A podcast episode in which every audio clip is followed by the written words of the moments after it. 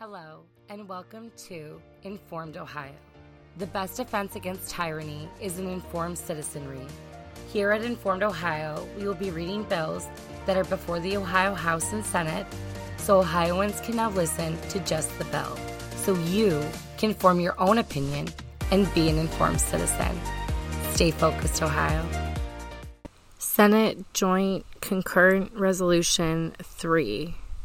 was introduced by Representative, uh, sorry, Senator Dolan, co sponsors Senators Cirino DeMora, Antonio Lang, Reineke, and Smith, a concurrent resolution urging President Biden, the United States Department of Energy, and the Congress of the United States to designate a federal funding for hydrogen hubs in Ohio. Be it resolved in the Senate and the Senate of the State of Ohio, the House of Representatives concurring. Whereas the Infrastructure Investment and Jobs Act provides funds for the transmission of hydrogen energy in support of the Grid Deployment Office, which will oversee research and development of advanced transmission and electricity distribution technologies as well as demonstration projects and research hubs for the next generation technologies, such as hydrogen energy. And whereas the Infrastructure Investment and Jobs Act will provide support for the Hydrogen Shot initiative and dedicate more resources for utilization of hydrogen fuel by providing funding over the five years to the United States Department of Energy for the establishment of six to ten hydrogen hubs to produce clean hydrogen. And whereas under the Infrastructure Investment and Jobs Act, at least one of the hydrogen hubs should employ the use of fossil fuels coupled with carbon capture at least one should employ renewable energy and at least one should employ nuclear energy. And whereas at least one hub must demonstrate hydrogen use in power generation, at least one hub must gener- demonstrate hydrogen use in the industrial sector. At least one hub must demonstrate hydrogen use in residential and commercial heating, and at least one hub must demonstrate hydrogen use in transportation.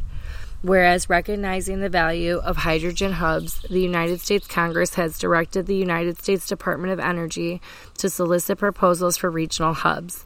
And whereas the Great Lakes Clean Hydrogen Coalition, a hydrogen hub based primarily on nuclear energy and supplemented by solar energy, submitted a concept paper and subsequently received encouragement from the United States Department of Energy to develop and submit a full hydrogen hub application. And whereas the Appalachian Regional Clean Hydrogen Hub,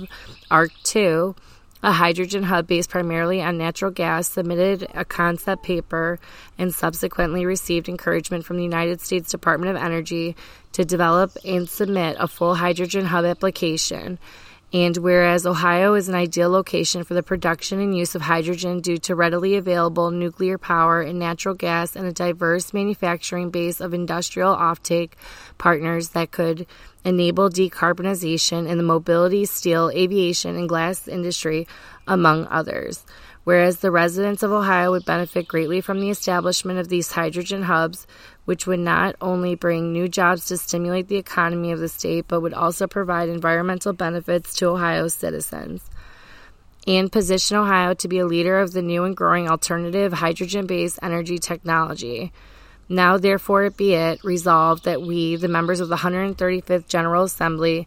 of the state of Ohio urge the Biden administration and the Congress of the United States to designate federal funding for hydrogen hubs in Ohio. And be it further resolved that the clerk of the Senate transmit duly authenticated copies of this resolution to A, the President of the United States, B, the President pro tempore